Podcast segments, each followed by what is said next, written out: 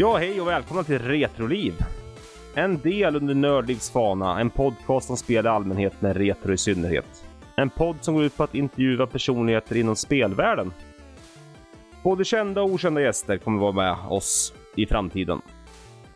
Och idag är den 18 februari 2020 och med mig som gäst i premiäravsnittet är Robin Uffe Niklasson. En av två pixlar från den eminenta podden Paripixlar. Hej och välkommen Robin. Hej och tack så jättemycket. Är det första avsnittet det här alltså? Det är premiäravsnittet som kommer gå ut till befolkningen i det svenska samhället. Herregud, vilken skön ära. Ja, det kanske det kan vara. Vi får se vart det slutar. Och vad responsen blir. Precis, jo. Men det är jättekul att vara här, ska jag börja med att säga. Ja, tack och bock, tack och bock. Men vi tänkte hoppa in lite på, för de som inte vet vem du är, Robin. Mm. Vem är du? Ja, jag heter Robin. Kallas i folkmun, tror jag, för Robin Uffe. Och jag är ju 50% av en podcast som heter Paripixlar, som har hållit på i, jag vet inte, 6 år, tror jag. Vi snackar om gamla och nya tv-spel. Ja, det är jag liksom. Jag gör ju den tillsammans med min fru Filippa också då, som sitter i rummet intill och tjuvlyssnar på den här inspelningen.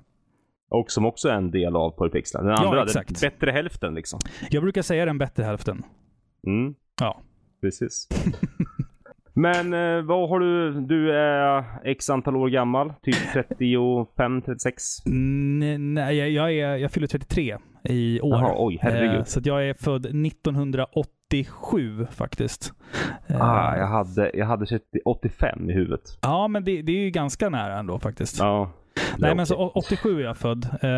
Det var då som Iron Maiden gjorde en av sina bästa världsturnéer det året. Så att jag önskar att jag hade varit född tidigare så att jag liksom hade kunnat gå och se den turnén. Brukar jag alltid tänka och fantisera i mitt eget huvud liksom. Nu måste vi se 87. Nu får du inte vänta, nu ska vi se. 87, det är inte, det måste ju vara hjärnsläpp nu. Alexander Grade-plattan. Ja, precis. Somewhere in Time. Somewhere in Time, ja. Jag tror att den kom 86, men jag tror att turnén var 86-87. Så att, då skulle man varit med. Rankar du den som den bästa Maiden-plattan? Den är nog i topp 5 någonstans där, men The Number of the Beast är ju oslagbar. Jag tycker The Number of the Beast är överskattad, men jag tror att det beror på att jag tröttnat på den. Det kan ju vara så också. Jag skulle nog sätta min favoritlopp med Iron Maiden genom alla tider är Flash of the Blade. Oj, ja, det är ju lite udda låt. Ifrån Power Slave-plattan. Ja, exakt. Också jävligt bra platta alltså. Ja, men en favorit, jag tror favoritplattan ändå är fan vilket jävla hjärnsläpp jag fick. Mother Russia-plattan då. No Prayer for the Dying. No Prayer for the Dying, ja, precis. Det tror jag nog är min favoritskiva, tror jag. Det är ju inte många hits på den direkt sådär. Nej, men det är ändå mycket bra låtar. Bra. Ja, precis, exakt. Mother Russia, No Prayer for the Dying, Bring Your Daughter to the Slaughter. Running Silent, Running Deep, Assassins. Ja, Running Silent är så jävla bra alltså. Ja, det är fruktansvärt bra. Vansinnigt bra. Iron Maiden, det är ett band som ligger mig varmt om hjärtat. Jag har ju Bring Your Daughter to Your Slaughter Eddie tatuerad på min högra skulder. Är det sant? Det har jag sett. Nej. Och jag har ändå följt dig på Instagram nu bra länge här. Ja, jag brukar inte lägga ut min tatuering på det. Inte så att jag show them off så att säga. Nej, precis. Men den gjorde jag när jag var ung. Jag var fan nog bara 19 år gammal tror jag. Men har vi inte alla några sådana där tatueringar från när vi var 18-19? Alla mina tatueringar. Mina första 6 tatueringar gjorde inom ett halvår från när jag fyllde 18. Åh, jäklar, ja. Shit. Jag gjorde en varje löv, gjorde jag. Jäklar, alltså. Shit, ja, du ser. Det är inte så att jag ångrar ingen egentligen. Jag har en dödskalle på vänster biceps som jag är så här, lite missnöjd med. Men annars har jag bara tatuerat bra saker. Jo, men alltså man ska inte ångra det. Alltså man tyckte... Alltså det finns ju...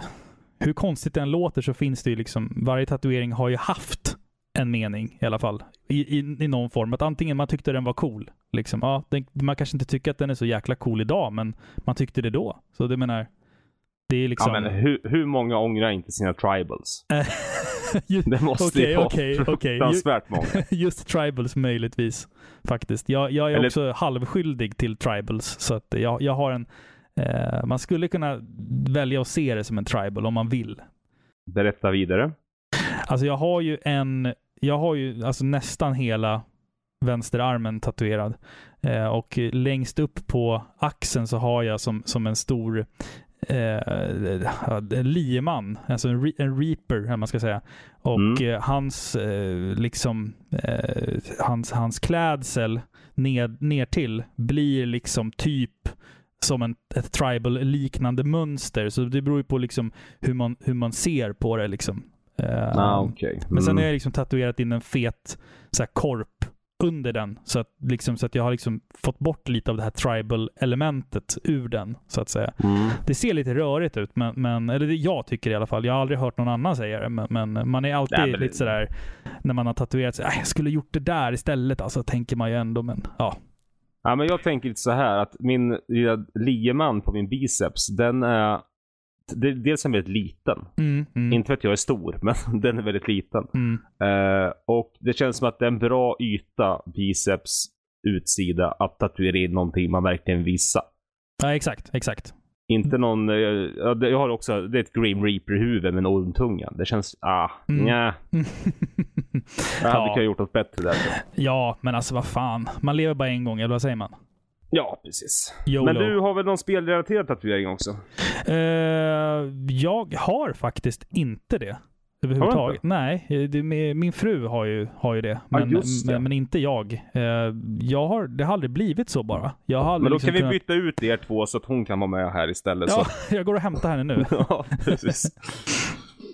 Har du några planer på att göra en spelrelaterad tatuering? Jag funderar på att göra hela högerarmen, bara spelrelaterade grejer. Och det är bara minnen, alltså Super Mario till Zelda, till Mega Man, till Dante, till... Ja, eller har du något... Nej, alltså jag funderar på att göra det ändå. Ta såna här lite coolare motiv från kanske så här Castlevania och den artworken, och försöka liksom hitta liknande artwork från olika spel, blanda lite Castlevania med Final Fantasy och du vet de här spelserierna som jag verkligen tycker om liksom, och ändå får det att se liksom enhetligt ut på något sätt. No, jag förstår. Ja. Men det är just det där. Ja, men det är just det här, men man måste ha tid att sitta där nere också och grejer, och det pengar. Ja, precis. Det också. Men jag har ju en väldigt nära vän som tatuerar mig, så att det det blir lite kompispris och sådär ibland. Ja. Som tur är. Annars hade jag inte gjort det om det hade varit liksom, alltså det är jävligt dyrt att tatuera sig. Det är ju det. Ja, det. Man vill inte slänga in en 100-ring och sen liksom få något halvdant, utan du vill ju ändå att det ska vara en bra person som gör det här liksom. Ja, som vet man pysslar med. Mm. Men apropå spelrelaterade tatueringar så tänkte jag börja med du är ju här av egenskap av att du spelar spel. Ja, precis. Men vart börjar allting? Alltså allting börjar i ett märkligt nostalgiskt liksom virvar till minne. Jag har liksom för mig att alltså jag gick länge och funderade på om jag liksom hade fabricerat det här minnet, men det hade jag tydligen inte. Mina kusiner skänkte en gammal Atari till oss en gång i tiden. Och jag tror att det var en 2600, inte riktigt säker. Jag är ju än idag inte vidare bevandrad i Atari eller Amiga eller C64 liksom. Det är liksom före tiden då mitt intresse verkligen började blomma för spel. Men jag minns att jag spelade typ Space Invaders och Joust och några liksom spel till och sådär, men sen det första liksom riktigt tydliga minnet jag har, det är när vi bara några månader senare fick ett Nintendo och jag spelade Mega Man 2, och det var liksom första gången man så här, wow, det här är ju liksom, det är ju fan i mig som en tecknad film, fast jag får bestämma vad som ska hända liksom. grafiken kommer aldrig bli bättre än vad den är nu. Nej, precis. Det var ju så man tänkte. Liksom. Ja. Nej, men som Mega Man 2, alltså, minns jag inte vilka mer spel det var. Jo, det var nog Metal Gear. Kan ha varit Chip and Dale Rescue Rangers också, kanske. Men just Mega Man 2 är det som jag liksom minns glasklart att jag spelade med brorsan, alltså timmar i sträck på den tiden. Mm. Men du pratar väldigt mycket om din bror i Paripixlar. Mm, mm. Och om jag inte missminner mig helt fel så heter han Sebastian. Nej, han heter Kevin. Kevin? Ja. Och ni har väl spelat mer eller mindre upp hela ungdomen och tonåren och barndomen och... Ja, alltså vi hade ju båda två alltså vi växte ju upp med tv-spel. Vi skulle alltid ha det senaste. Vi hade Nintendo, vi hade Super Nintendo, vi hade PlayStation, och de här maskinerna vårdade vi liksom tillsammans och hade en gemensam spelsamling. Men sen så var det liksom att man gick åt olika håll lite grann efter ett tag där. När jag liksom kom in i ungdomsåren och upptäckte de här lite coolare grejerna som typ hårdrock och tjejer, så lite lämnade jag spelandet. Brorsan han höll på fortfarande liksom under den tiden. Och det som hände under de åren var att han och jag också liksom typ tappade relationen lite till varandra. Men hur stor åldersskillnad är det mellan er? Det är typ 2,5 år. Ja, ah, okej. Okay. Mm. Men sen med hjälp av spelen så liksom hittade vi tillbaka till varandra, och idag så har vi liksom supernära relation till varandra, och lite av det beror ju på att vi båda två spelar väldigt mycket tv-spel. Mm. Och sen så han blev ju pappa rätt nyligen också för första gången, så att han har ju liksom fått lite pro-pappa-tips ifrån mig nu. Såklart. Ja. Men har du något sådär favoritminne från när du och brorsan spelade när ni var yngre eller liknande? Ja, alltså alla de här tidiga spelen i mitt liv finns det ju liksom ett minne kopplat till liksom min lillebror. Till exempel då, alltså, ja, jag kan ju bara ta ett minne som kom till mig nu. Det var att vi spelade Resident Evil, det första till PlayStation, och vi tyckte ju det liksom var läskigt och spännande, så vi ville liksom bygga vidare på den här läskigheten, så vi bar ner min tjocka Sony-TV ner i vårt förråd, och sen så ställde vi in den längst in i det här mörka förrådet och stängde in oss där och spelade liksom spelet tillsammans i mörkret då. Delvis för att gömma oss för morsan, för hon visste inte vad vi spelade, för att det här var ju 15-årsgräns, så vi var ju inte 15 så att säga. Nej. Men också just för att liksom få den här att göra det liksom ännu mer läskigt liksom. Vi satt i ett mörkt förråd inträngda i ett hörn med ett PlayStation, en liten så här 15-tums skärm och typ en chipspåse liksom, och så satt vi där hela kvällarna och spelade tillsammans liksom. Och ni ifrågasatte inte varför ni släppte ner tvn dit och allting? Nej, men liksom, alltså jag vet liksom inte varför hon aldrig gjorde det, eller så visste hon liksom precis vad vi höll på med där inne. Det är att när man blir förälder själv, man har ju alltid koll på vad ungarna gör, även om ungarna inte alltid förstår att man har koll på vad de gör. Mm. Om du förstår vad jag menar. Jo, i alla fall de yngre åren. Ja, precis, absolut. Men vi kan väl lika gärna hoppa på den där rödbetan lite på en gång. För men alltså, jag har ju inte levt, jag vet om att många föräldrar lever efter tendensen att man ska skydda barnen ifrån spel som GTA 5 och liknande skräckspel och annat. Men jag har ju alltid resonerat som så att barnen inte spela själva, det kollar de upp på YouTube eller så spelar de det hos kompisar. Så mina barn, alltså min son, han var ju 10 år gammal när han klarade GTA 5 första gången. Shit. Ja, det är bra jobbat alltså. Det är inget lätt spel. Och samma år klarade han även av första Red Dead Redemption. Och jag menar, jag var uppe och spelade med honom någon gång när vi skulle spela GTA 5, och då är det något uppdrag, man ska filma någon tjej som antingen ska spela in en porrfilm eller har sex i alla fall i i någon trädgård, blir påsatt bakifrån. Och där sitter jag då med min 10-åriga son och skäms ögonen ur mig. För det här är ju alldeles för jobbigt för mig som förälder att se. Ja, jo, det kan jag tänka mig. Men, ja... Nej, men annars kollar de ju upp det på YouTube. Jag menar, alltså, det är ju så idag. Nu är dina barn inte yngre än mina. Jag har ju en jättesladdis, men det är svårt när de har egna rum. Ja, exakt. Tillgång till internet, telefoner och liknande. Man har ju inte någon koll alls på vad de gör. Nej, precis. Jag försöker göra däremot att gå igenom deras chatthistoriker och liknande. Ja, men där kan man ju ändå ha ett vakande...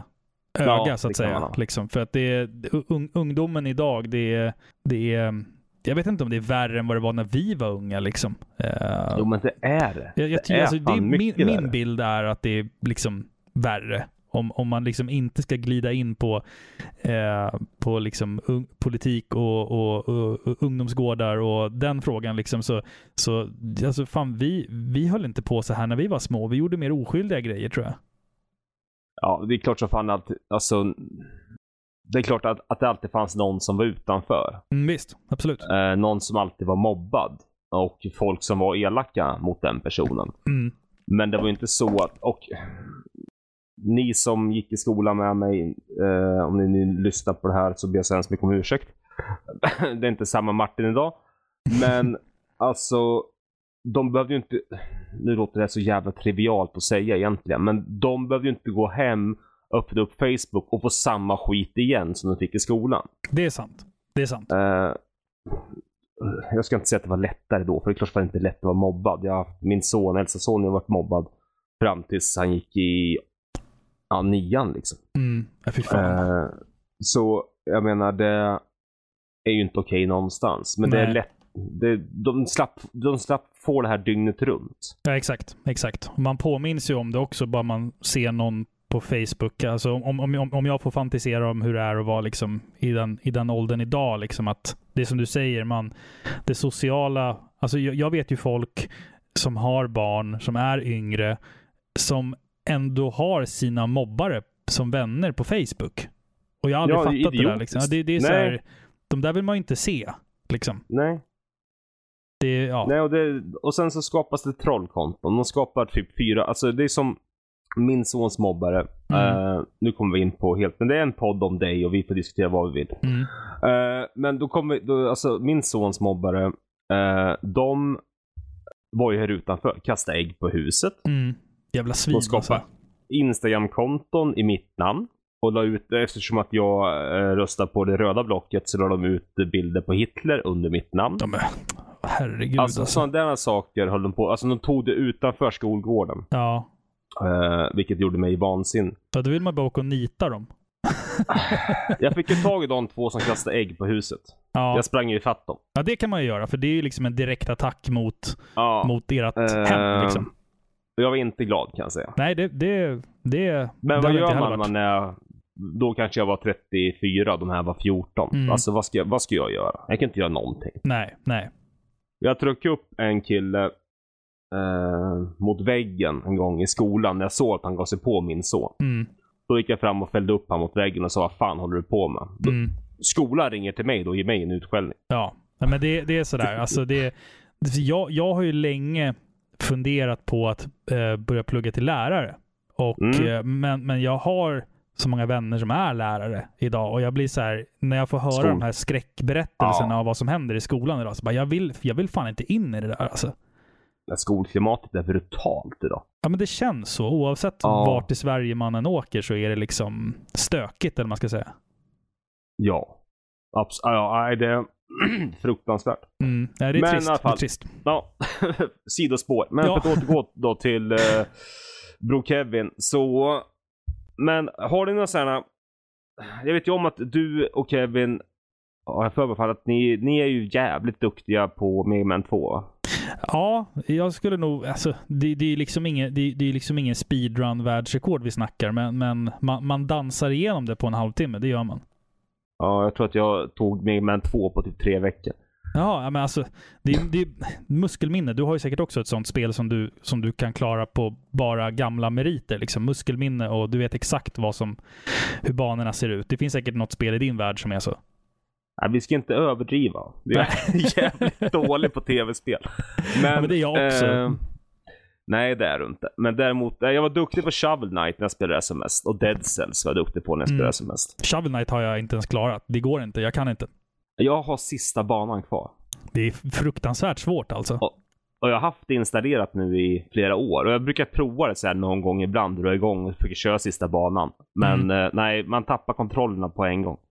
Jo, men så är det ju. Alltså det är sånt där spel som man måste sitta ner och nöta. Och tar man en paus på typ 2-3 veckor, då är allt förlorat sen. För att då har du tappat de där shopsen som du behöver liksom. Mm. Ja. Men spelar ni mycket? Du sa att ni fortfarande spelar idag. Spelar ni mycket idag tillsammans? Eller är det mer varsitt håll? Eller? Alltså jag tror att våra tycke och smak har nog liksom glidit isär lite grann. Han gillar ju liksom mer first person shooters och sånt där, medan jag kan grotta ner mig i liksom nästan till textbaserade spel ibland. Men sen så har vi ju den där lilla silverliningen som liksom binder oss samman, och det är ju de franchise eller de spelserierna som vi alltid har gillat, och det är ju liksom Castlevania, Final Fantasy, Resident Evil, Silent Hill. De spelen har vi ju alltid gemensamt och kommer alltid att ha, tror jag. För att när det kommer ett nytt Resident Evil, då är det liksom, då spelar vi igenom det på varsitt håll, och sen sitter vi och snackar om det liksom i typ flera timmar efteråt liksom. Då är en fråga, varför spelar inte ni igen det tillsammans? Vi gjorde det på Resident Evil 5 spelade vi tillsammans, vet jag. Vi var på releasefesten. Oj, det här vet jag fan, det måste vara 10 år sedan nästan. På webbhallen i Stockholm, så här midnattsöppet, och då, såklart då sponsrat av Monster Energy Drink. Så vi var där och drack Monster, och sen så tog vi sista tåget hem, och sen satt vi i varsin lägenhet och spelade där tillsammans då, co-op, och det är ett sånt där minne som jag också håller väldigt kärt, när vi satt på varsitt håll med varsitt headset och hade skitroligt liksom, verkligen. Men annars så spelar vi inte så mycket tillsammans liksom, utan vi spelar på varsitt håll för att vi är båda två föräldrar idag, man har småbarn och sådär, och det passar inte alltid att man nu ska jag sätta mig och spela i 3 timmar liksom. Så att nej. Och sen när man träffas så kör man kör lite gamla klassiker liksom, lite Nintendo och sådär liksom, ingen liksom hardcore sådär. Vi har dock haft planer på att tillsammans spela igenom FF7, alltså Final Fantasy 7, i en sittning utan att stänga av. Och det tror jag fortfarande är någonting som vi liksom diskuterar om att vi faktiskt ska kunna lösa vid något tillfälle. För jag tror att det tar oss kanske, jag vet inte, 30 timmar att spela det. Så att vi måste liksom avsätta lite mer än ett dygn, men då tror jag vi skulle kunna greja det utan att liksom spara och stänga av en enda gång. Alltså, du kan nog klara Final Fantasy 7 på 30 timmar. Du kan det utan och innan. Även fast jag gav dig en utmaning när jag gästade Chris från Äntligen Spelmusik för ett par år sedan. Att du inte klarar av det. Ja, just det. Men ni kan ju spela den upphettade versionen på PS4 och sen använda, för då kan man ju spola igenom resorna till exempel. Ja, exakt. Allting går i gånger 3 hastighet. Om du vill. Ja, då går det garanterat att göra. Alltså det tror jag inte ens är någon vidare utmaning liksom. Men men det är kul. Ja, men det är sån här challenge jag har, att det ska jag fan göra någon gång alltså, i alla fall. Ja, fan, vi har förhoppningsvis i alla fall en 40-45 år till på oss att spela tv-spel. Men precis. Så det ska väl hinnas med. Men nu är vi ju här vid 2000-talet, början på 2000-talet, och du börjar dejta kvinnor och dricka sprit och lyssna på hårdrock och skaka håret. Hur ser livet ut då, och hur hittar du liksom vägen tillbaka till just tv-spel? Alltså det är så märkligt, för att jag missade ju väldigt mycket av PlayStation 2 och GameCube-eran. Det har jag ju betat av på senare år, men jag missade väldigt många klassiker där. Men det var faktiskt så att jag såg en film en film med Adam Sandler faktiskt, tror jag eller ej, som heter, jag tror att den heter Rain on Me, något sånt där. Okay. Det handlar i alla fall om att Adam Sandler, det är en av de få seriösa roller som han faktiskt har gjort i hela sin karriär. Och han spelar ju då en familjepappa som förlorar sin fru och jag tror ett av sina barn i 9/11. Så att okay. det han gör på dagarna, det är att han sitter instängd i sin lyxlägenhet och spelar tv-spel hela dagarna. Och då spelade han ett spel på PlayStation 2 som jag bara så här, vad fan är det han spelar? Det ser så jäkla coolt ut liksom. Och då säger de ju det i filmen, att spelet heter Shadow of the Colossus. Och jag bara så här, är det här ett riktigt spel ens? Och du vet, så jag var tvungen att googla det där och så bara, fan det är ett riktigt spel. Det såg skitcoolt ut verkligen. Och sen så liksom, jag köpte hem det samma dag. Och sen så spelade jag det och sen var jag liksom tillbaka igen. Och det var ju lite i slutet av PS2-ans livscykel. Så att jag tog liksom upp spelandet där och då och liksom fick en gedigen backlog av spel till GameCube och PS2 som jag liksom håller på och betar av än idag. Ja, Shadow of Colossus är ju ett fruktansvärt bra spel också. Ja, det är, i min värld så är det ju topp 5 någonstans. Någonsin.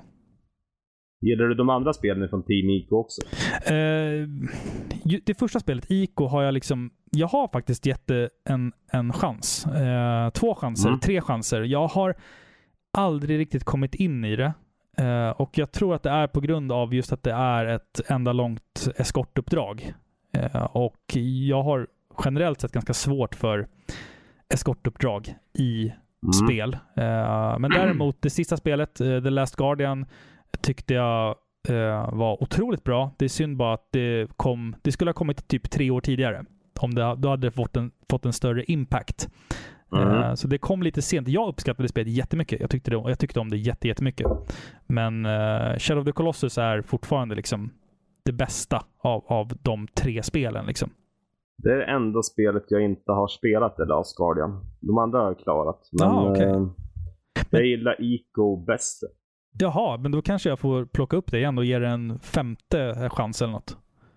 Alltså det är ju verkligen ett spel som är, som du själv säger det, ett eskortuppdrag. Men jag tycker ändå att på den tiden gjorde de det jävligt snyggt. Ja, precis. Och sen, alltså jag älskar ju musiken i Ico. Det gör jag. Verkligen. Ja. Den där sista låten där som är med sång, där heter den You Were There, heter den så. Den är ju helt otrolig alltså, vilken jävla skapelse alltså. Nej, men de har ju bra musik i alla spel. Ja, absolut. Vad heter han som har gjort musiken nu då? Jag kommer inte ihåg. Nej, inte jag heller. Inte på rak arm så här, men han är ju en fantastisk tonsättare, minst sagt. Ja. Absolut. Men sen så träffade du på din livskärlek där, misstänker jag någonstans. Ja, det var typ där. Gammal. Ja, det var där i de krokarna faktiskt. Ja, alltså vi var ju på samma konsert utan att vi visste om det. Vi kände inte varandra. Filippa satt en rad bakom mig på den här i efterhand omtalade Castlevania-konserten som var i Stockholm, och jag kände ju sedan tidigare Filippas stora syster och jag såg att de satt liksom bakom oss och bara så här hejade på Filippas syster, inte på Filippa. Och sen så gick det ju liksom ett par år innan jag och Filippa träffades av helt andra omständigheter, och då så sa hon till mig att jag var på den där konserten med min syster, och då kopplade jag liksom att jaha, okej, ja men då satt du ju liksom bakom oss och sådär, och sen så visade det sig att vi hade väldigt mycket saker gemensamt. Ett spelintresse. Ja. Även om Filippa var mer inne på spel som typ World of Warcraft och jag var mer för liksom konsolspel och sådär. Sen så dröjde det liksom ytterligare ett tag innan vi liksom blev ett par. För vi var ju på liksom andra ställen i livet. Jag är ju liksom 5 år äldre än Filippa också. Så att hon gick ju liksom i gymnasiet när jag jobbade. Och det är ju två väldigt olika världar där, när man fortfarande är kvar i gymnasiet och sen den som liksom har börjat knega. Det är ju två väldigt skilda världar och olika livssituationer. Ja, helt klart. Och sådär. Men sen så träffades vi och vi har varit varandras bästa vänner och bästa ovänner sen dess. Mm. Ja, men det blir man ju såklart. Jo, precis. Men, och sen så fick ni för er att starta igång podden Paripixlar mitt i alltihopa. Ja, precis. Vi brukar kalla podden för vårt första barn. Ja, för det kan jag förstå. Ja, men det var ju lite så, för att den kom ju sig ur att jag lyssnade på en svensk spelpodcast som hette... Vad fan hette den? Spelradion, tror jag. Som släpptes via tidningen Level och deras hemsida loading.se. Mm. Och jag för mig nu, jag kan ha fel här. Men de hade i alla fall en podd som hette Spelradion. Och jag bara vart så här, vad fan, det här kan man ju göra själv liksom. Jag vart så här sugen på också liksom få uttrycka mig. Det har man ju alltid gjort, i och med att jag har alltid hållit på med musik och grejer och skrivit och målat och hållit på liksom. Mm. Så för jag har alltid varit en sån här person som har brunnit väldigt mycket för att uttrycka mig i olika former. Så att en spelpodd, det ska man väl kunna skrapa ihop, tänkte jag. Och sen så fick jag lite hjälp av Samson Wiklund på Svampriket att starta upp. Vad behöver jag ha? Hur redigerar man? Och allt sånt där. Och sen var det så här, okej, men vem ska jag göra den här podden med? Och då tänkte jag, men brorsan, liksom, han kan ju vara med. Men sen så, fan, han har inte samma liksom tugg som jag har. Det känns bara som att det skulle bli att jag satt och tuggade på och snackade och han satt bara och nickade typ. För han har ju gästat något tidigt avsnitt av Paripixlar. Ja, det har han ju. Jag fick liksom tvinga honom till det. För han är ju inte lika chattrig som jag är. Nej. Så att, och då var jag tvungen också att välja ett ämne som han var superbekväm med att prata om, och det var ju Mega Man X. Det är ju ett sånt där spel som han och jag verkligen har spelat extremt mycket tillsammans. Mm. Men sen så var det så här, fan, sen så sa Filippa liksom så här, ja, vi får väl hålla utkik efter någon liksom som kan vara med, och då bara, vad fan, ska inte du vara med då? Liksom, det borde väl självklart egentligen att det är klart du ska vara med. Liksom. Och sen så var det bara att vi satt oss ner och tryck på rec och snackade utan någon vidare liksom ingen mall eller någonting. Och sen så liksom har det utvecklats från det, och nu har det väl gått, jag vet inte hur länge vi har hållit på, om det är typ 6 år eller någonting. Vi hade liksom inga barn ens när vi startade upp podden, så att under poddens tid så har vi liksom fått 2 barn, och du vet, man har fått en jävla massa nya liksom bekanta och vänner och människor som liksom idag betyder otroligt mycket för mig och för Filippa, som vi har lärt känna via just podden liksom. Ja, för Paripixlar är ju ändå lite av ett fenomen i retro-Sverige idag. Tycker du det? Det tycker jag. Ja, det är kul att höra. Det skulle jag nog vilja påstå, att det finns nog väldigt få poddar som är framförallt aktiva idag som är större än er inom retro-Sverige. Mm-hmm. Ja, jag kollar aldrig på något så här mätinstrument. Det gör inte eller jag heller. Sånt. Det här är bara vad jag tror. Ja men det är fint. Det är kul att höra. Jag är nog inte helt fel ute. Sen får ju folk skicka in till martin@nordiffolk.se och rätta mig om jag har fel. Nej, men jag har sett att vi ligger på någon jävla topplista på iTunes någon gång, och då fick jag liksom hybris. Och sen har jag aldrig varit inne och kollat där igen. Nej, det är väl lika bäst kanske. Precis. Annars skulle jag ha röda mattan nästa gång du besöker jätteringen. Alltså. Nej, men det är ju så. Alltså, det är jättesvårt. Man vill ju nå ut till så många människor som möjligt, men man vill inte framstå som att man är liksom superpretentiös och sådär. Och man har ju Väldigt begränsat med tid i och med att man har två ungar och vi jobbar heltid båda två och grejer, så att vi gör liksom alltid det bästa vi kan och lägger ner den lilla tid vi har på Paripixlar, och jag gör ju all redigering själv och liksom allt sånt där, så att jag lägger väl ner, jag vet inte hur många timmar per avsnitt det är, men det är säkert en liksom 15 timmar per avsnitt liksom. Ja, för tanken var att ni skulle släppa, om det var varannan vecka eller något sådär liknande från början. Precis. Men att det har fått ge med sig med åren som gått. Ja, exakt. Och det har ju vi full förståelse för. Ja, men det är snällt. Och vi är glada när nya avsnitt trillar in.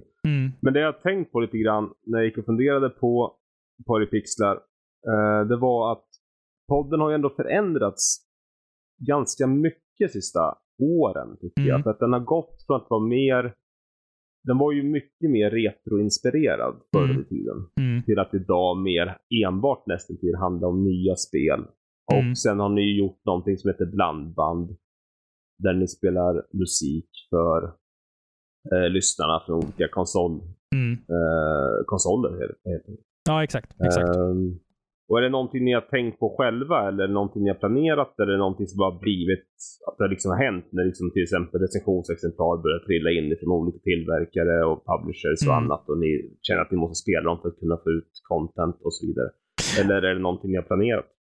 Alltså det har nog lite med att göra med att vi, i och med att man har liksom begränsat med tid hela tiden, så är det inte alltid vi hinner ta ett retrospel som vi inte har spelat förut, sätta oss ner med det ett par kvällar och försöka liksom att komma fram till någon form av åsikt, och sen skriva liksom ner lite anteckningar och sen spela.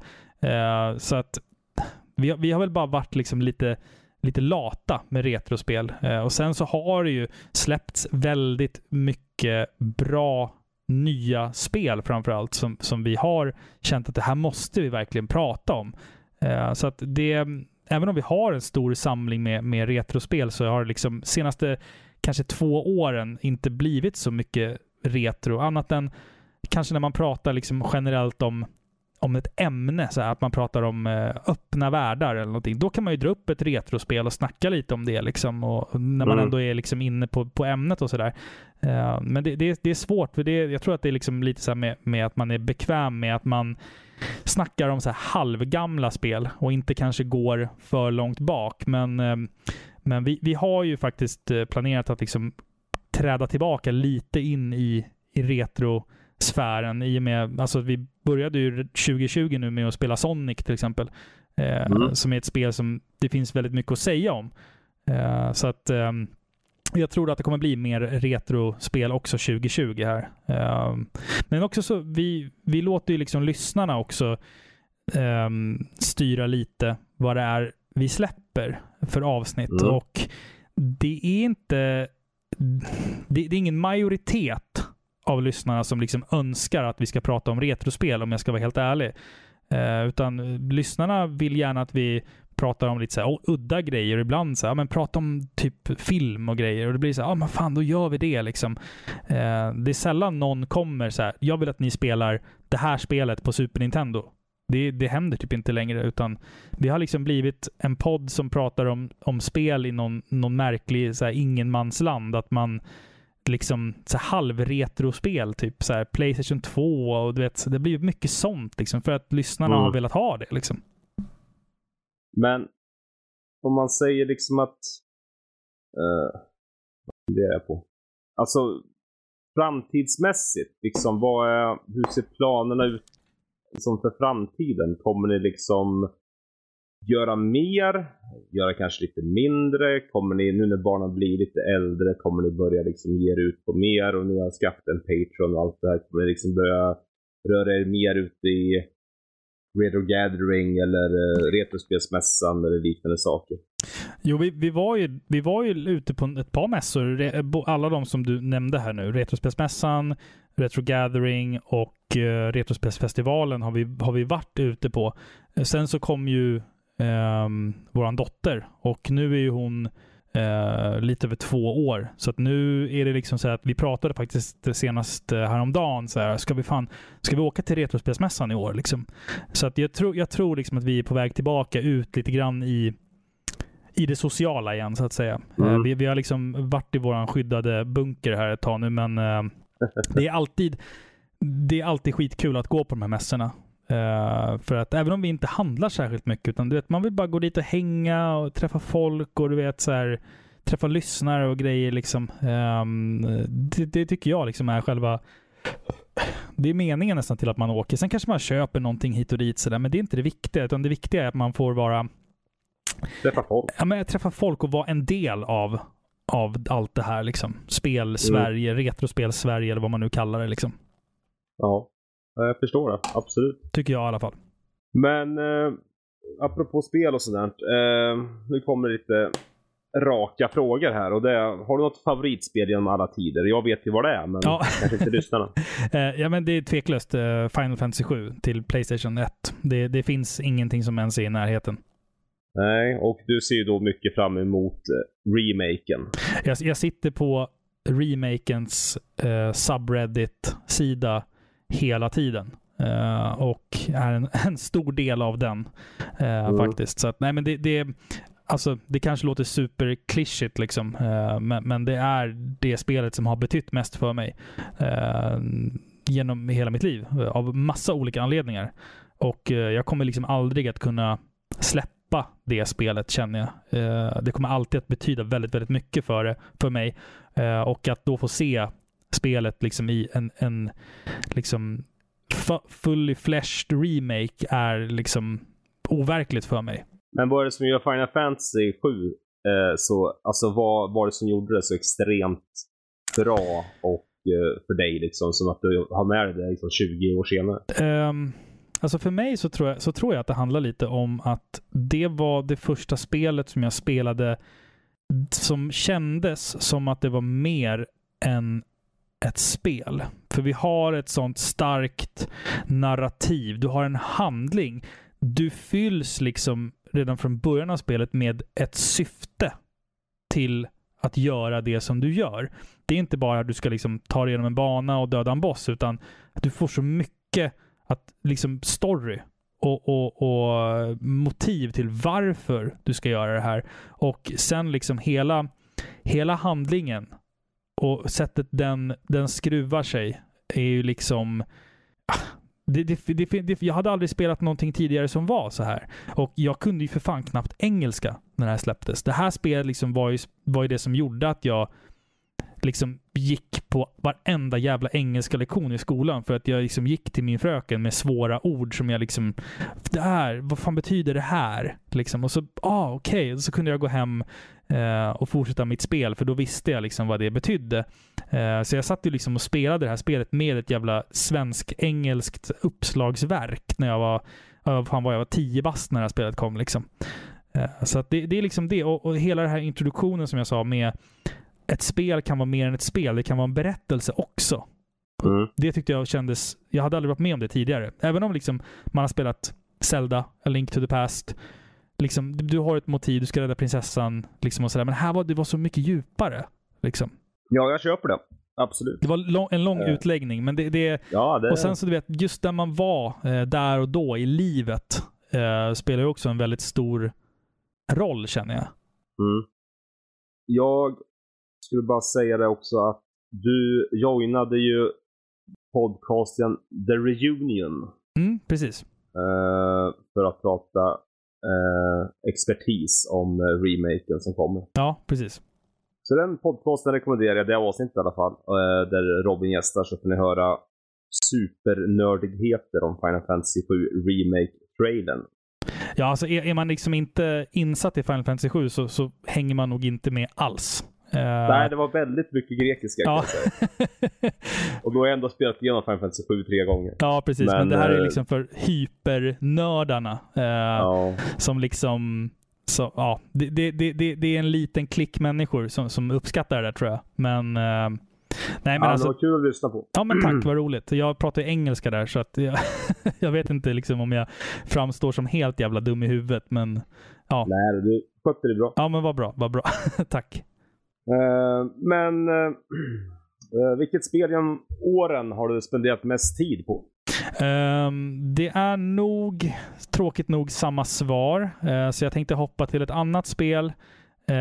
Eller jag har liksom ett par andra spel som jag har lagt extremt mycket tid på. Och det är ju till exempel Zelda och Ocarina of Time, Metal Gear Solid, Zelda Breath of the Wild har jag lagt ner för mycket tid på, känner jag. Har du hittat alla Coker Road, vad heter de? Nej, det har jag faktiskt inte gjort. För det är liksom, det känns inte värt det riktigt. Men jag har gjort liksom alla shrines och, du vet, för mig så är det viktigt att även om utforskandet ibland är meningslöst, så känns det som att jag vinner någonting på det. Att den där lilla klippan där ute, där har jag aldrig varit. Och sen så klättrar jag ner där och så hittar jag liksom ingenting. Men det var mysigt att gå dit. Och liksom, alltså, du förstår vad jag menar. Att, att utforskandet behöver nödvändigtvis inte alltid vara belönande. Och det är samma sak i Shadow of the Colossus. Att, där kan du liksom inte hitta någonting när du utforskar. Men du gillar ändå att göra det. Liksom. Det finns ju inte mycket alls i Shadow of the Colossus. Nej, det finns alltså ingenting. Liksom. Nej. Så att det är dem. Och sen Resident Evil 2 har jag lagt ner också. Det har man ju liksom spelat fan 150 gånger. Ja, det är några av de spelen som jag har lagt ner mycket tid på i alla fall. Ja, bra spel. Men har du någonsin varit sjuk från jobbet innan stora kaninöron för att vara hemma och spela? Eller skolan till exempel? Ja, faktiskt. När Final Fantasy 9 kom, då skolkade jag från skolan för att vara hemma en vecka. Jag fejkade feber och grejer. Så att jag kunde ligga på mitt pojkrum där och bara nöta det där spelet. Alltså. Då har du febertermometern på elementet? Nej, alltså det var nog mer att mina föräldrar liksom bara litade blint på att jag var sjuk. Liksom. Så jag bara, men jag känner mig skithängig, jag tror jag har feber. De bara, okej. Ja, men har du så du klarar det? Det finns lite mat hemma. Jag bara, jag fixar det. Sen åt jag ju fan ingenting på en vecka. Jag bara låg och nötte det där jävla spelet. Alltså så in i helvete mycket. Ja, men apropå Final Fantasy 9, finns det någon sån här storyline i spel som någonsin typ fått dig och fälla en tår eller två? Alltså det finns en scen som alltid ger mig den här klumpen i halsen. Och det är liksom inte nödvändigtvis det bästa Final Fantasy, men Final Fantasy 10, slutscenen där, utan att spoila, där fan, den är alltid jobbig att se alltså, för den har allt, och det är ju ett spel som inte nödvändigtvis slutar så glatt, och det gillade jag, och när jag ser sista scenen där, då har jag alltid den här klumpen i halsen, du vet, den här som inte går att svälja ner liksom. Jag förstår. Ja, nej, jag hade lite liknande med, jag spelade igenom Final Fantasy 15 här nu i januari. Och det var lite liknande feeling där man fick i slutet. Oh ja, jag håller med dig. Faktiskt. Men jag vet ju om du är ju ingen multiplayer-spelare, eller hur? För du spelar inte online helt mycket. Inte vidare mycket. Det finns ett par spel som jag spelar online, och det är ju Rocket League bland annat.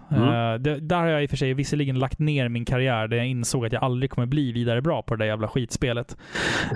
Ursäkta mina ordval här. Men så nu ägnar jag mig väldigt helhjärtat åt Tetris 99. Så att, ja. Har du spelat det någonting själv? Nej, jag har ju tyvärr ingen Switch. Nej, okej, jag förstår. Så, men vad jag förstått, jag vet ju vad det är. Det är Battle Royale fast Tetris. Ja, exakt. Ja, det verkar roligt. Många hade det på sin, i alla fall, topp 10-lista förra året.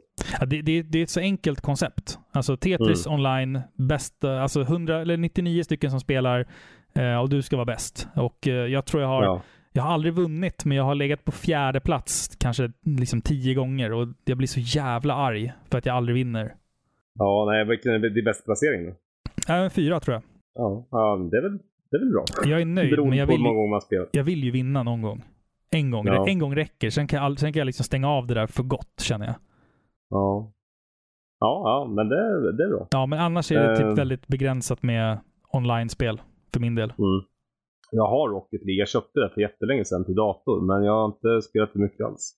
Ja, det är ju otroligt beroendeframkallande, och jag kom ju in på det spelet på en lite märklig väg, för att det var, där vi lägger upp podden på videospelsklubben.se, där var det ju liksom så att alla som gjorde content på den sidan skulle vara med i en jättestor turnering som vi kallade typ för så här raketligan eller någonting.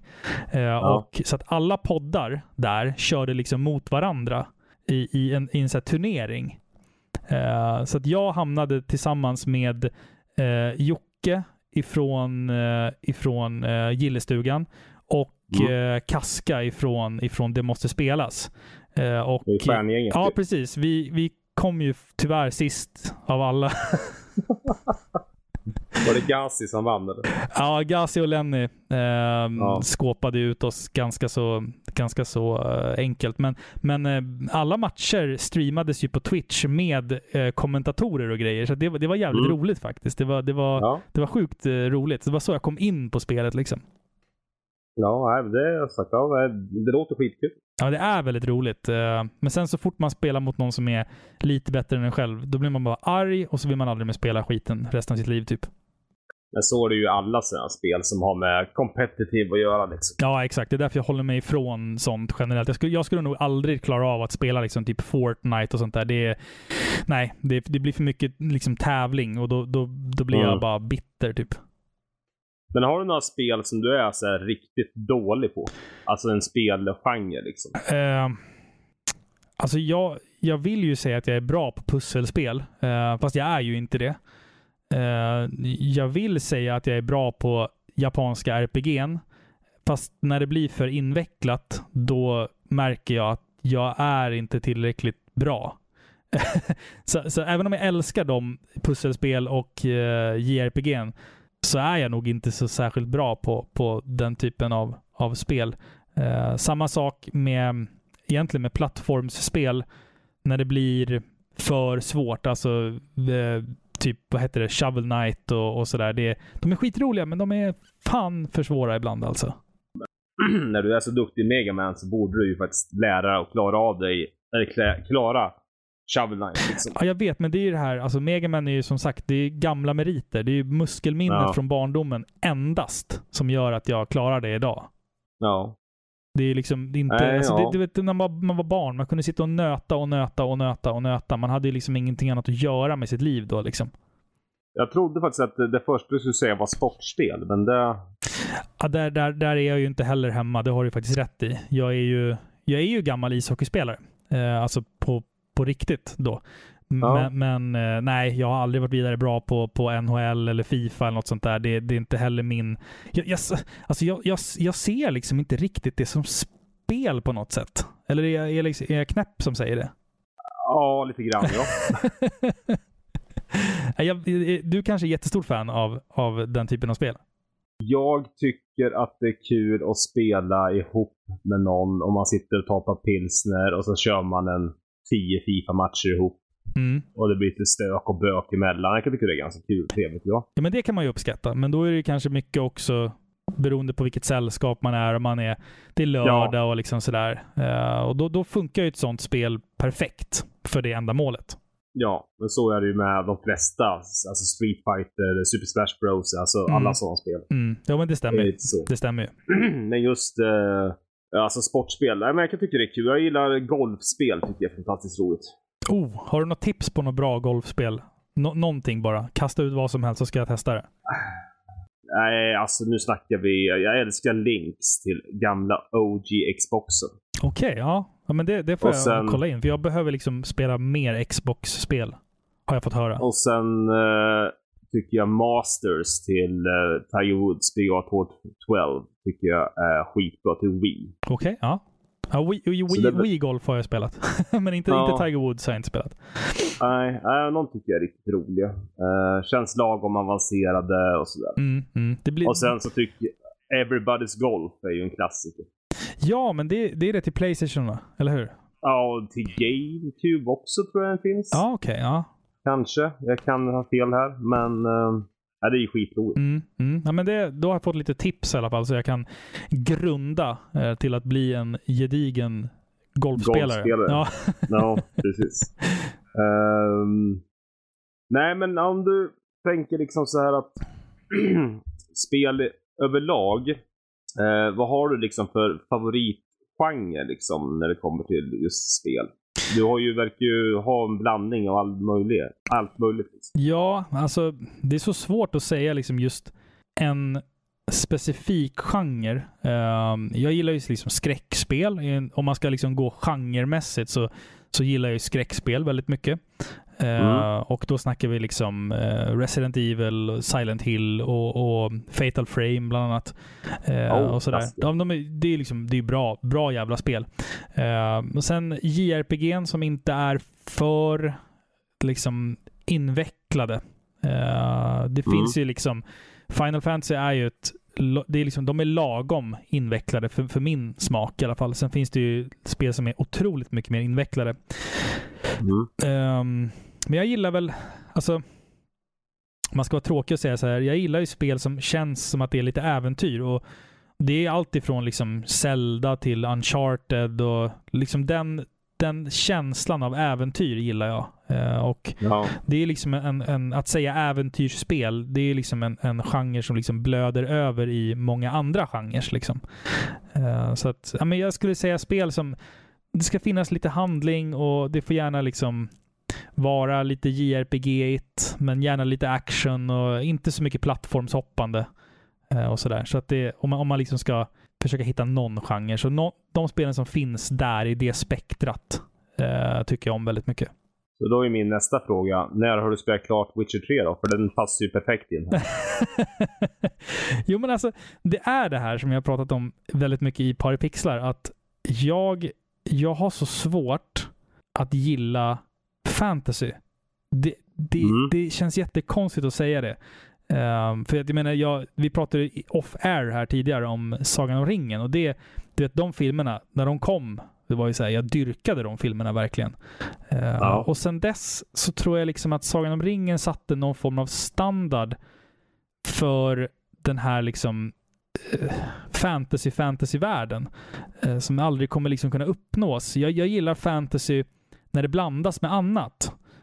Gärna lite så här realism eller lite sci-fi liksom sådär, men när det liksom är bara så här hardcore fantasy, bara alver och dvärgar och troll och grejer, jag vet inte, då känns det som att jag tappar liksom lite intresset sådär. För det känns som att man redan har sett allting, och därför så The Witcher är, jag har ju hört av min fru Filippa, och hon har spelat The Witcher och Skyrim så jävla många gånger att liksom, men jag vet inte, jag fastnar aldrig för det bara. Jag spelar liksom, om jag ska säga liksom The Witcher, så finns det andra spel som jag tycker är mer intressanta, och Skyrim, men då spelar jag hellre Fallout. Alltså, förstår du vad jag menar? Ja, jag förstår. Ja. Samma spel faktiskt i annan sätt. Jo, men lite så. Jag vet inte varför bara. Det är svårt att säga varför jag har den här aggressionen mot fantasy, men nej, jag vet inte. Jag kanske bara spelat för lite Witcher helt enkelt. Kanske bara är så enkelt. Du har aggression mot Geralt för att Filippa tycker han är världens säkraste man. Det skulle kunna vara så enkelt också. Även om fast det skulle jag ju aldrig erkänna. Om det var så enkelt. Precis. Nej. Men har du något spel som du trodde att du skulle hata men du faktiskt egentligen gillade? Oj, bra fråga. Jag vet inte. Alltså det är så svårt det där, för att jag har så svårt att sätta mig med ett spel som jag känner så här att jag kommer inte gilla det här. Jag har så svårt att sätta mig med ett sånt spel och ge det en chans, utan då jag tittar lite trailers, jag läser lite recensioner och du vet så här, och sen så bara nej, jag kommer nog aldrig sätta mig med det här spelet tror jag. Jag var lite rädd för att jag inte skulle gilla Death Stranding. Men för att folk sa så här att det är det bästa som har gjorts. Och vissa var så här, det här är ett jävla skitspel. Du ska bara gå. Och gå. Och gå. Men jag var rädd att jag inte skulle gilla det. Men det visade sig liksom vara helt tvärtom. Att jag verkligen tyckte om det jättemycket. Mm. Så att, det är väl det närmsta svaret du kan få av mig. För jag testar typ aldrig spel som jag känner mig lite skeptisk inför liksom. Ja, jag fattar. Mm. Du recenserar för lite indiespel med andra ord. Indiespel är... Där är ju Filippa mer insatt än vad jag är. Jag spelar inte så mycket indiespel alltså, tyvärr. Jag vet ju att det finns ett jättestort utbud av spel som sägs vara helt fantastiska.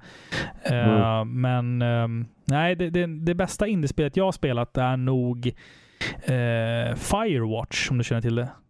Ja, jag spelade igen det här för någon månad sedan. Ja, det gillade jag väldigt, väldigt mycket. Det borde väl klassas som ett indiespel. Ja, jag tror det. Ja, för det tyckte jag var helt fantastiskt alltså. Mm. Ja, det är skitbra. Ja. Fantastiskt spel. Jag gillar Walking Simulator så någon jävla anledning. Jo, men det är så skönt. Man känner sig... Du känner inte ett hot att du måste liksom klara någonting, utan du ska bara gå och lyssna på någon som pratar och... Ja. Sen ska du hitta någonting och så ska du gå vidare. Mm. Och så här, det är liksom inte det här att du ska hoppa och slåss för att överleva, utan... Det är en avkoppling. Ja, precis. Det får en att kanske börja tänka på saker och ting. Alltså, filosofera över livet liksom.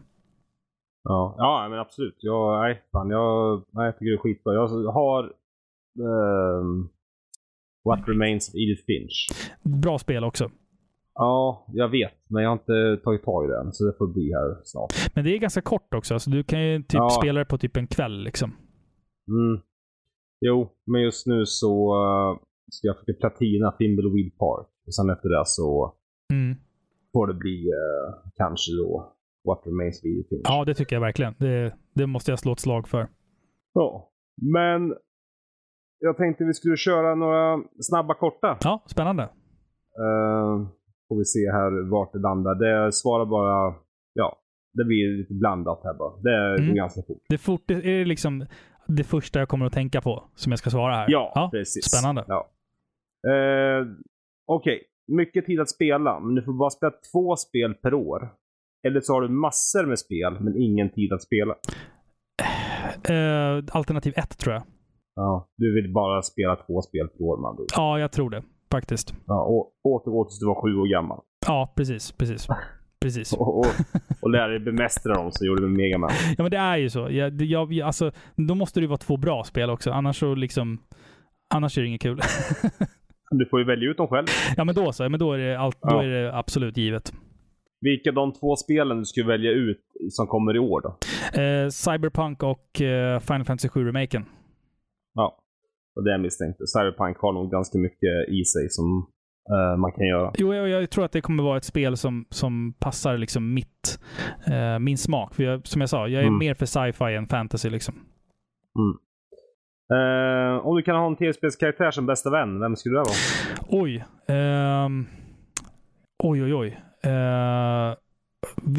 Fan, den där var riktigt svår. Fan, jag kan inte ens komma och tänka på en enda karaktär som liksom skulle vara liksom någorlunda rolig att umgås med. För alla mina favoritkaraktärer är så här deprimerade människor. Fan, den där var riktigt svår. Fan, ska jag klämma till med då? Vi säger... shit. Det var, vilken svår jävla fråga. Vem du än säger nu så kommer du ångra dig sen när vi har slutat. Men jag menar det. Vem skulle du valt? Jag måste inspireras här. Vem hade du valt? Jag trodde ditt första svar skulle vara Solid Snake. Jo, jag vet, men är han så rolig att umgås med då? Jag vet inte. Nej, han, liksom, det skulle vara kul att lyssna på krigshistorier möjligtvis. Men... Vad jag själv skulle säga. Red Dead Redemption. Okej. Bra svar. Nu kommer jag inte ihåg vad han heter bara för det. Han heter inte John Marston. Inte John Marston, nej, utan andra. Precis. Shit. Det var så... någonting. Ja, Arthur Morgan. Precis. Men det är ett bra svar. Men okej, jag ska vara tråkig. Jag säger Nathan Drake. Men det är också ett bra svar. För han är liksom... Verkar som en skön snubbe liksom. Fan. Sally skulle också ganska rolig. Precis. Så man skulle bara vilja sitta ner och låta dem berätta historier. Liksom. Fan. Kul. Vad är viktigast? Gameplay eller story? Gameplay, absolut. Story är viktigt, men gameplay är viktigare för att alltså funkar inte gameplayet så kommer du aldrig kunna, då kommer du aldrig vilja lägga ner tid på att ta in storyn. Du spelar aldrig ett spel för storyns skull. Som du tycker är så här halvkastmekaniker och sånt. Men storyn är skitbra så du bara fortsätter. Jo, alltså det finns ju några sådana spel. Men i grund och botten så värderar jag ju gameplay liksom på en högre pedestal än storyn liksom. Visst, man kan spela halvkassa spel bara för storyn. Men är spelet helt ospelbart, då skiter jag bara i det. Ja. Ja, det är tur att vi tar snabba korta så ska vi diskutera. Men man måste så här, jag känner att jag måste liksom motivera mina svar för att inte framstå som att jag är helt dum i huvudet typ. Okej, det är den 18 februari 2020 och vad svarar du på denna fråga? PlayStation 1 eller SNES? SNES. Idag. Jag är det. Ja, precis. Igår var det nog PS1 tror jag. Ja. Ja, det vänder vis ju där. Ja, det ändras varje dag. Om du fick välja en tv-spelsvärld att leva i, vilken skulle det vara? Då säger jag nog fan typ Nino Kuni. Jag säger också jämt ständigt när jag får den frågan. Mest för att jag är så otroligt fascinerad av Studio Ghiblis filmer, så att det är en magisk värld med så mycket att potentiellt då utforska liksom, om man skulle få bo i den världen liksom. Ja, jag fattar. Nästa fråga då. Du måste skaffa en Carpe Diem-tatuering på underarmen, annars får du aldrig mer spela tv-spel. Ja, men vi kör på det då. Måste det vara en stor tatuering? Det måste vara en underarmstatuering, så det måste vara stor. Ja. Fan, du är galen. Carpe Diem. Ja, men kör på det. Kör på det. Gör den i så här Comic Sans också eller någonting, bara för att. Ja, nej, men nu kommer vi till några korta här. Kör vi rött eller blått? Jag passar bättre i blått. Ja, det här är en politisk fråga, men visst. Nej, men det, alltså, för mig så är det just när det kommer in på det där måste man ju liksom ändå säga. Du behöver inte förklara någonting, säg bara rött eller blått. Ja, men jag säger blått. Ja. Mössa eller keps? Mössa. Punk eller metal? Fan, du har gjort de här frågorna helt jävla omöjliga för mig att svara på. Det är det som är meningen. Jag säger metal. Ja. Det ser man. Ändå stod du och stylade med en björnartröja på dig här om dagen. Jag vet, men jag har ju liksom mina rötter i metal. Jag skulle liksom inte kunna klara mig utan att lyssna på Dissection en gång i veckan liksom. När jag kom in på jag kom in på den svenska trallpunken i början på 90-talet. Mm. Men definitivt 50 spänn igen skivan. Just det. Men när kom du in? För du är ju ett metalhead från början. Mm. Alltså när kom du in på just den svenska punken? Alltså det var några polare till mig som kände ett band som de hela tiden så här postade på Facebook att nu har de släppt en ny singel, du måste lyssna. Och det var ett band som hette Hata som Lejon. Och jag tänkte, ja precis, skitcoolt namn. Och jag tänkte liksom att så här, nej men vad är det här för skit liksom, så här töntigt bandnamn, du vet jag var ju så här cool metal kille liksom. Så jag lyssnade på musiken och det var liksom catchiga refränger och på svenska liksom. Och då så tänkte jag så här, men jag ska göra en playlist på Spotify för att komma in lite, för att du vet, när man var ung, alla lyssnade fan på Ebba Grön när de var unga. Ja, exakt. Så att jag liksom, jag ville hitta och se om den musikgenren liksom var aktiv än idag. Och då var det ju framförallt ett band som stod ut som jag hittade då. Last Guy 14. Ja, precis. Last Guy 14.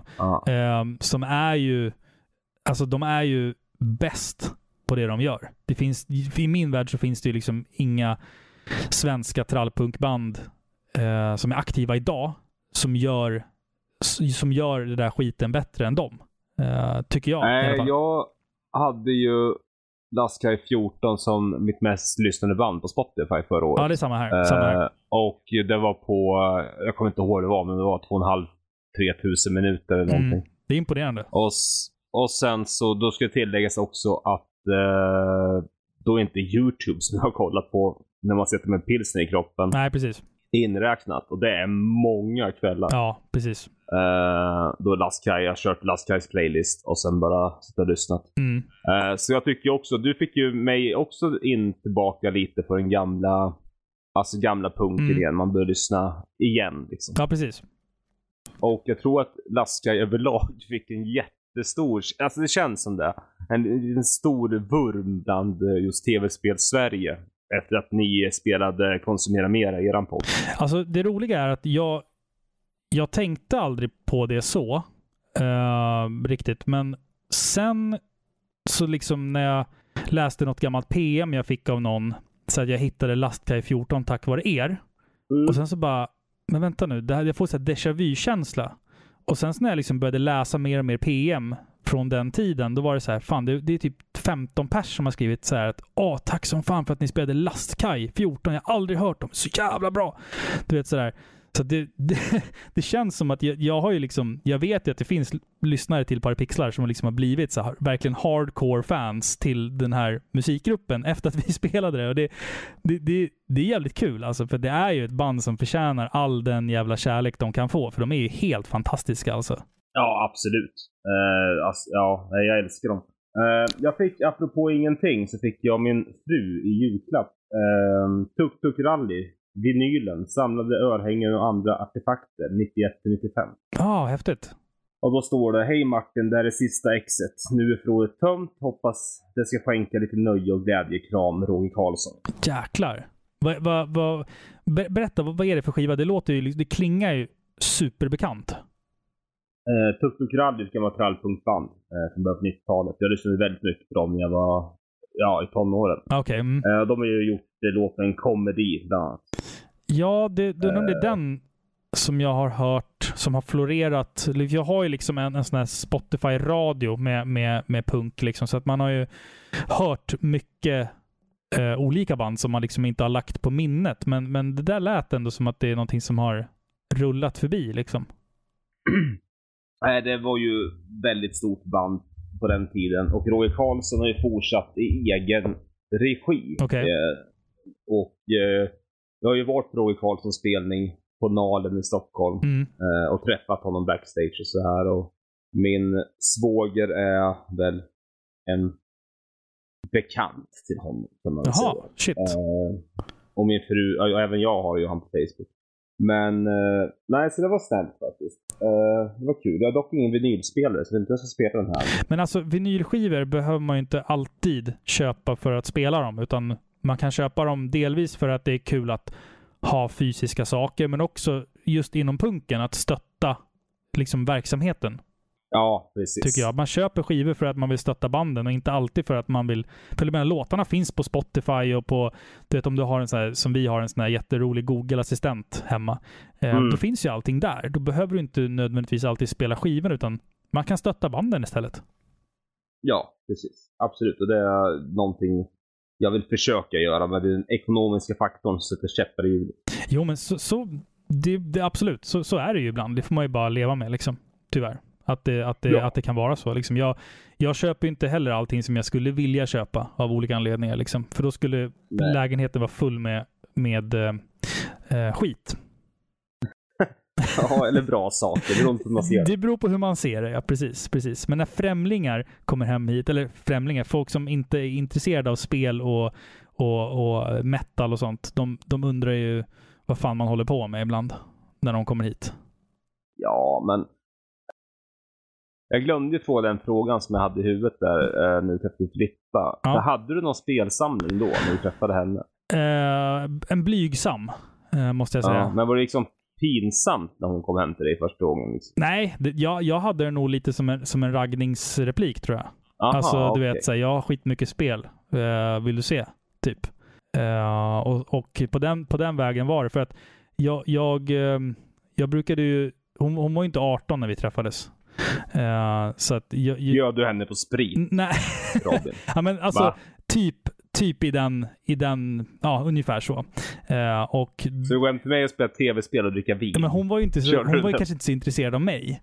Men jag tog ju liksom alla chanser jag fick att försöka liksom imponera. Du vet, som sån här jävla fåglar gör, du vet, när de spänner upp sina färgglada fjädrar. Ja, men lite så liksom. Det var på det sättet jag liksom svansade runt henne. Och sen vart det så här, fan, vill du se mina spel liksom?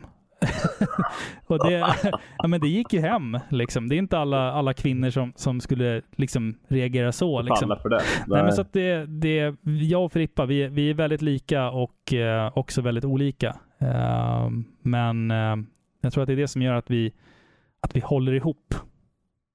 Mm, jo, precis. Jag har levt med samma tant i... Vi är inne på 20 år nu. Det är grattis för det första. Och det är bra jobbat alltså. Ja, många djupa dalar. Men det är ju så. Vad fan, man överlever ju dem också. Det är ju det som är liksom livet, eller man ska säga. Ja, och jag menar man tar sig ur dem också. Och sen så fortsätter man som vanligt. Ja, precis. Och när man har gjort det tycker jag att man... När man tagit sig ur en skitjobbig period sådär, då uppskattar man vardagen så jävla mycket mer. Just, ja, men det gör man. Man saknar, alltså till exempel när man är på jobbet så kan man sakna. Mm. Och framförallt om man då, som du själv säger, man kommer i en jobbig situation, så är det verkligen så, alltså det låter så här cringy, men det är faktiskt så det är. I alla fall för mig. Jo, men alltså det är ju så. Vardagen är ju någonting som man ibland inte vill ha. Man vill bara att det ska vara helg, du vet. Men vardagen är ju också den ultimata tryggheten, tycker jag. Ja, precis. Liksom, för när någonting skiter sig, då vill man ju tillbaka till vardagen igen. Ja, för det är ju den tryggheten, det är ju den du har. Exakt. Men jag har också funderat på en annan fråga. Är att för länge sedan i ett avsnitt på Paripixlar så sa du att ni har bara en tv och sen hade hon sin dator i sovrummet. Och du sa i podden, om du sa det i The Reunion eller om du sa det i något annat avsnitt eller någon annanstans, att det viktigaste är att ha 2 tv-apparater. Ja, precis. Nej, du sa det kanske om det var i... Det var någonstans jag läste eller hörde det här i alla fall. Jo, precis. Men... Har ni 2 tv-apparater? Nej, vi har, eller så här är det. Vi har den stora tvn, vardagsrums-tvn. Och i vårt sovrum så har vi ingen tv av den enkla anledningen att man kan inte göra barn när det är en tv. Liksom. Då ligger man och kollar på dåliga tv-program istället. Så att, jag har tv i sovrummet och jag har gjort 4 barn, så det funkar alldeles utmärkt. Okej, då är jag ute och cyklar. Nej, men vi har ju en stationär dator och den dubblar ju som skärm också. Alltså, så att jag kan ju liksom, om Filippa vill typ spela någonting på tvn där ute, så kan jag spela någonting på skärmen här inne liksom. Så att den här skärmen som jag sitter framför just nu är ju även liksom en skärm som jag spelar liksom PS4 och Switch på ibland liksom. Ja, det ser man. Jag tänkte vi skulle hoppa över till ett litet quiz jag gjort. Oj, nu jävlar. Tanken är att i framtida program så kommer jag göra ett quiz till alla gäster på 10 frågor som har med tv-spel att göra.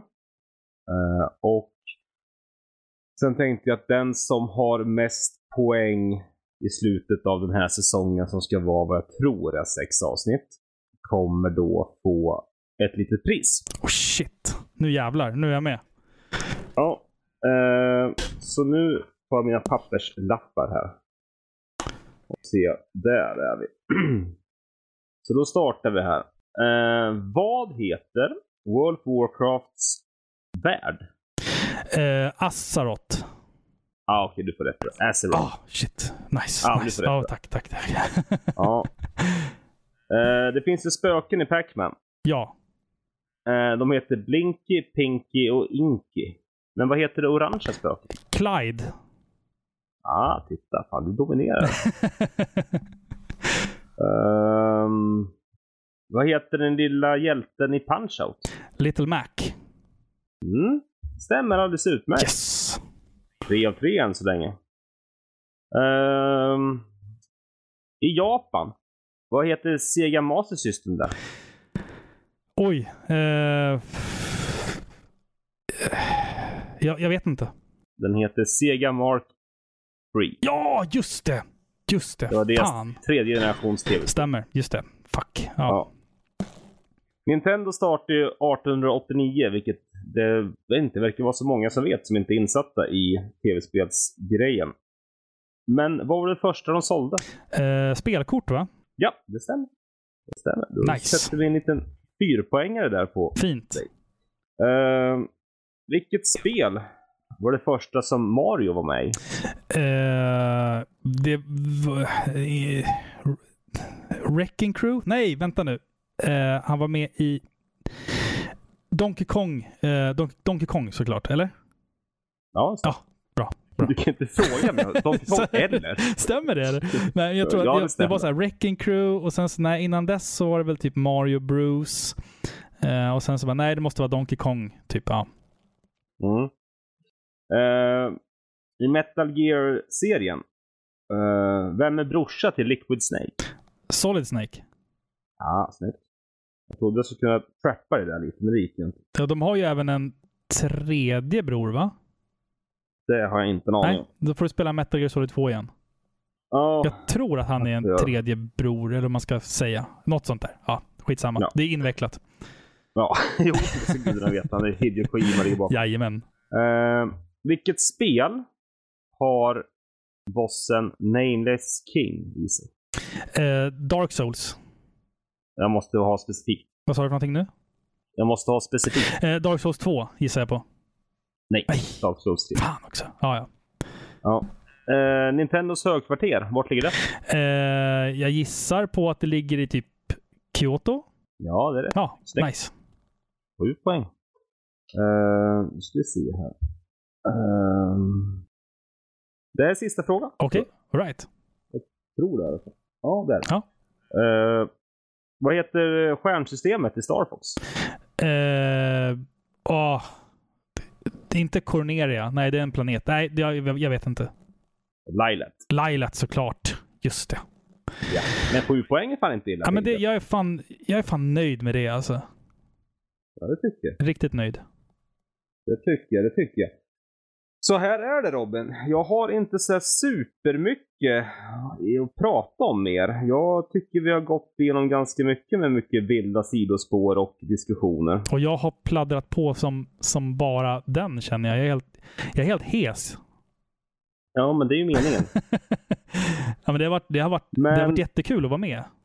Ja, det hoppas jag att vi alltid ska snacka skit om sig själv. Ja, precis. Men vad tänkte jag säga? Det är ju så att jag vill ju att en gäst ska ha med sig en låt som ska avsluta programmet. Mm. Och den ska ju gärna vara tv-spels- eller spelrelaterad. Men vad har du för låt, Bernie? Alltså nu ska vi gå tillbaka till Nintendo. Eller rättare sagt, vi ska till Famicom. Jag vill höra låten Beginning ifrån den japanska versionen av Castlevania 3 på Famicom, som har det där extra ljudspåret som inte finns i den amerikanska eller den europeiska versionen. Ah, okej.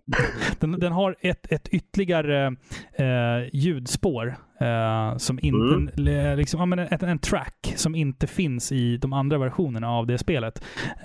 Och man kan ju liksom lyssna på egentligen så lyssna på liksom PAL-versionen, europeiska versionen av den låten, och sen lyssnar du på Famicom-versionen. Det är dag och natt alltså. Mm, ja, nej men absolut. Ja, så att Beginning ifrån Castlevania 3 på Famicom. Då kör vi den så fort vi har pluggat klart här. Yes. Som det är så fint heter. Och jag tackar dig, Robin, såklart för att du ville vara med. Äran det var en ära att vara med. Det var jättekul verkligen. Äran är tvådelad tycker jag. Som stjärten. Precis. Men vart hittar man dig på nätet? Eller er? Jag brukar bara säga så här. Man kan googla på Paripixlar. Men vi finns på alla de här podcast-apparna som är så coola. Och sen paripixlar.se.